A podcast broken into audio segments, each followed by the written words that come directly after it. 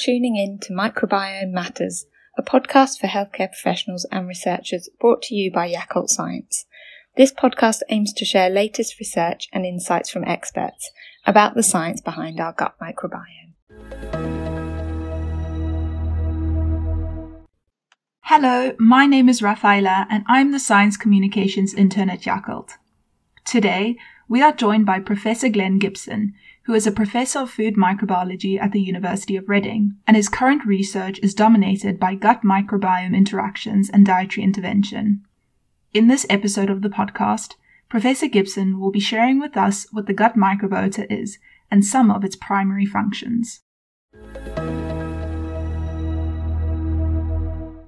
So, to get started, if someone asked you for a short explanation of what the gut microbiota is, what would you tell them? Well, what would I tell them? It's the collection of microbes which we carry around, as its name suggests, in our gut. So this comprises the stomach, the small intestine, large intestine, and the numbers and types differ depending on these organs, but effectively it's the huge collection of microorganisms that we have in our alimentary tract or gut. As you mentioned, the gut microbiota is the collection of microorganisms that live within our gastrointestinal tract.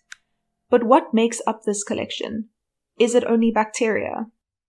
No, it's not. Uh, bacteria are probably the most better understood of all the microbes that are there, but there are also yeasts or fungi, there's parasites, and there's viruses. And we all know that viruses are very much in the news uh, these days. And so there's a lot of attention being diverted to a certain virus as well as viruses that are in the gut.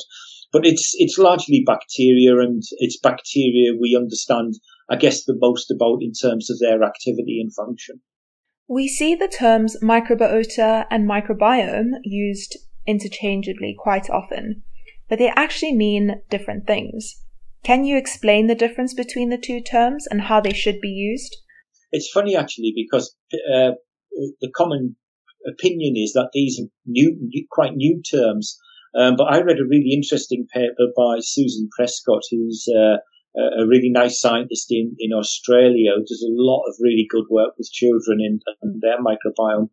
And she um, has done some digging around on this, and these are actually quite old terms. Um, microbiome goes back to the early ni- 1980s, and microbiota is, is even longer than that, going back something like 50 years plus. Uh, but what the, the, the, Uh, you're right, they are used interchangeably, but the main difference is that the microbiota refers to the bugs themselves, so the collection of bacteria, viruses, yeasts, and so on, whereas microbiome refers to that plus their genetic material. So microbiome is more driven by the genetics of the ecosystem rather than just the composition. And microbiota generally deals with just the composition. But I mean, I'm as guilty as using them as interchangeably as anyone. So I think it's a pretty common thing to, to use both, both. And as long as we understand that it's a massive, diverse collection of microbes, I think either are fine, quite honestly. so in a similar way that the Human Genome Project allows us to create a blueprint of our genes, the NIH Human Microbiome Project has given us many insights into the microbial communities that live in and on us. Can you tell us how these microbial communities differ depending on where they live on and in the human body? There's been a lot of big sequencing projects. So sequencing is unraveling the genetic components in bacteria and using that as a form uh, of identifying them.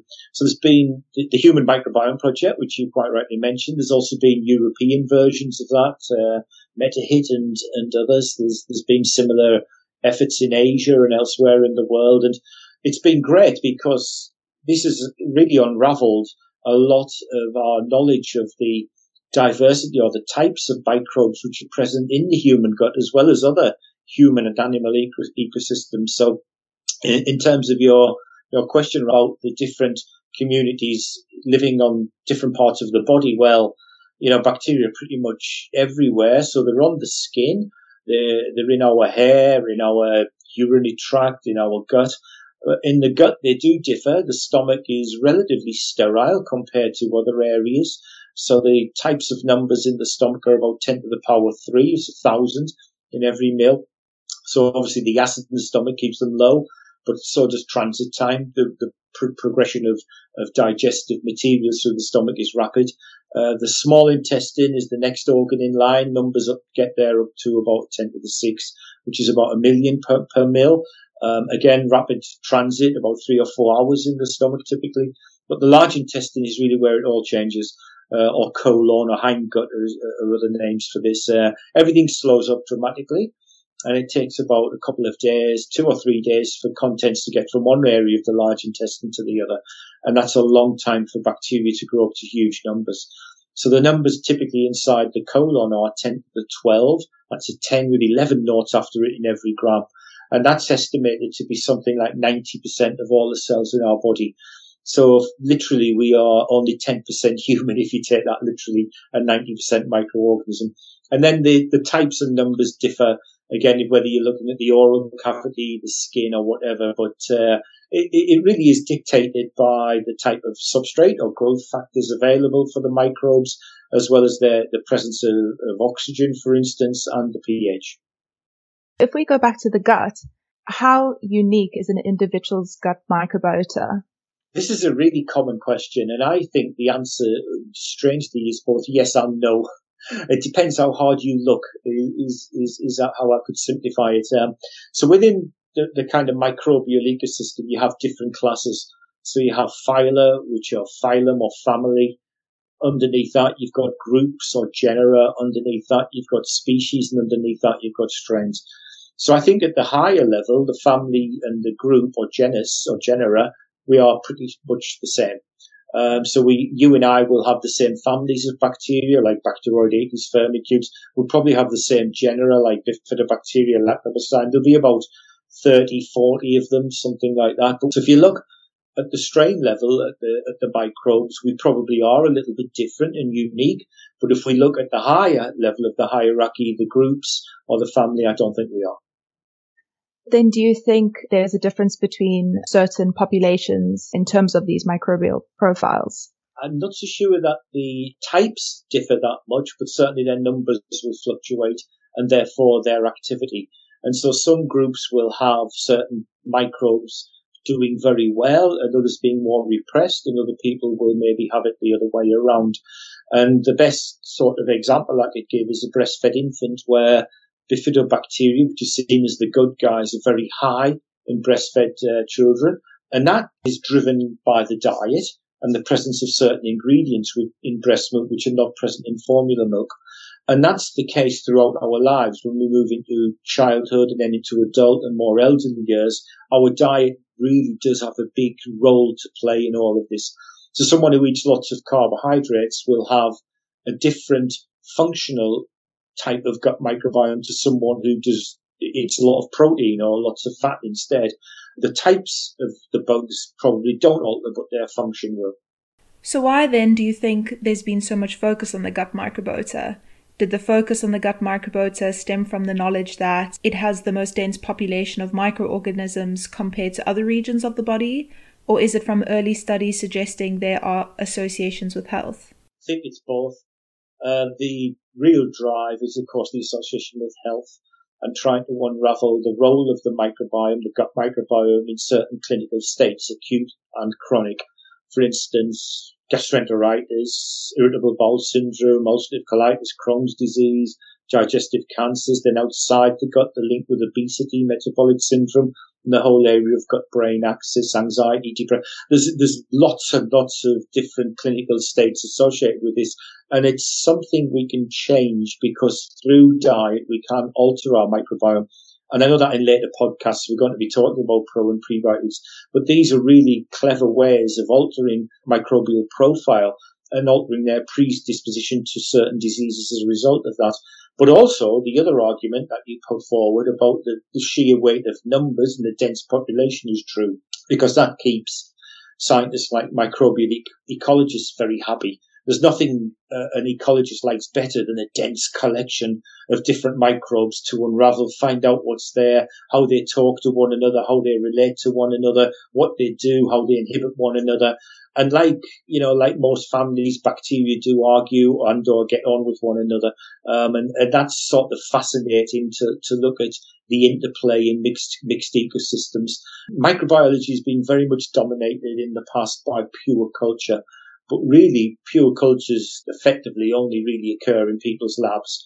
In the real world, bacteria grows collections and that's what drives ecologists to look in particular at the gut microbiome. So it's a clinical need for understanding, health driven, as well as basic science.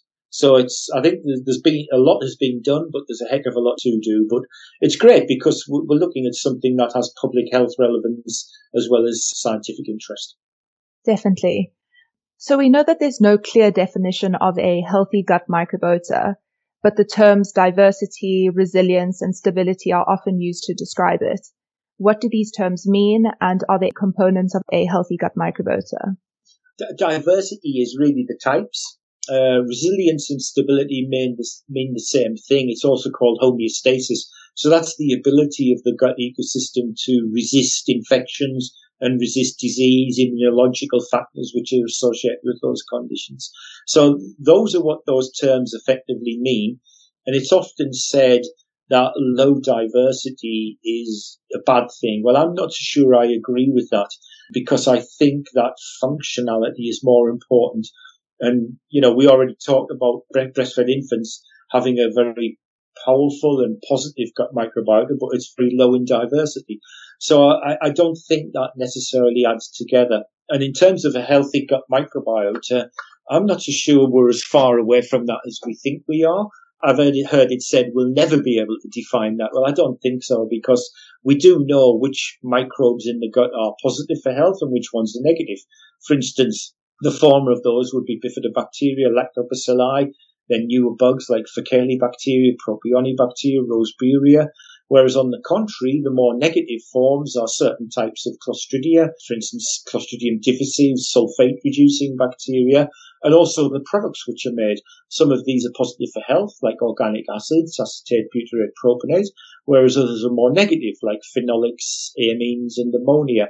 And then we have the whole area of the ability of the microbiome to influence inflammatory status in a positive and negative manner, immune status and toxicity. So I think that the definition of a healthy microbiota is not very far away and it's closer than we actually generally think it is. Well, thank you so much, Glenn, for giving us a great introduction to what the gut microbiota is. We've learned about the different components of our gut microbiota and how this differs between individuals, but that it's not yet clear what a healthy microbiota really looks like. In the next few episodes with Professor Gibson, we will take a look at how the gut microbiota changes during the life course and the role it plays in health and disease. Thanks for tuning in. For more information and to sign up for future episodes of our Microbiome Matters podcast, go to yakult.co.uk forward slash HCP.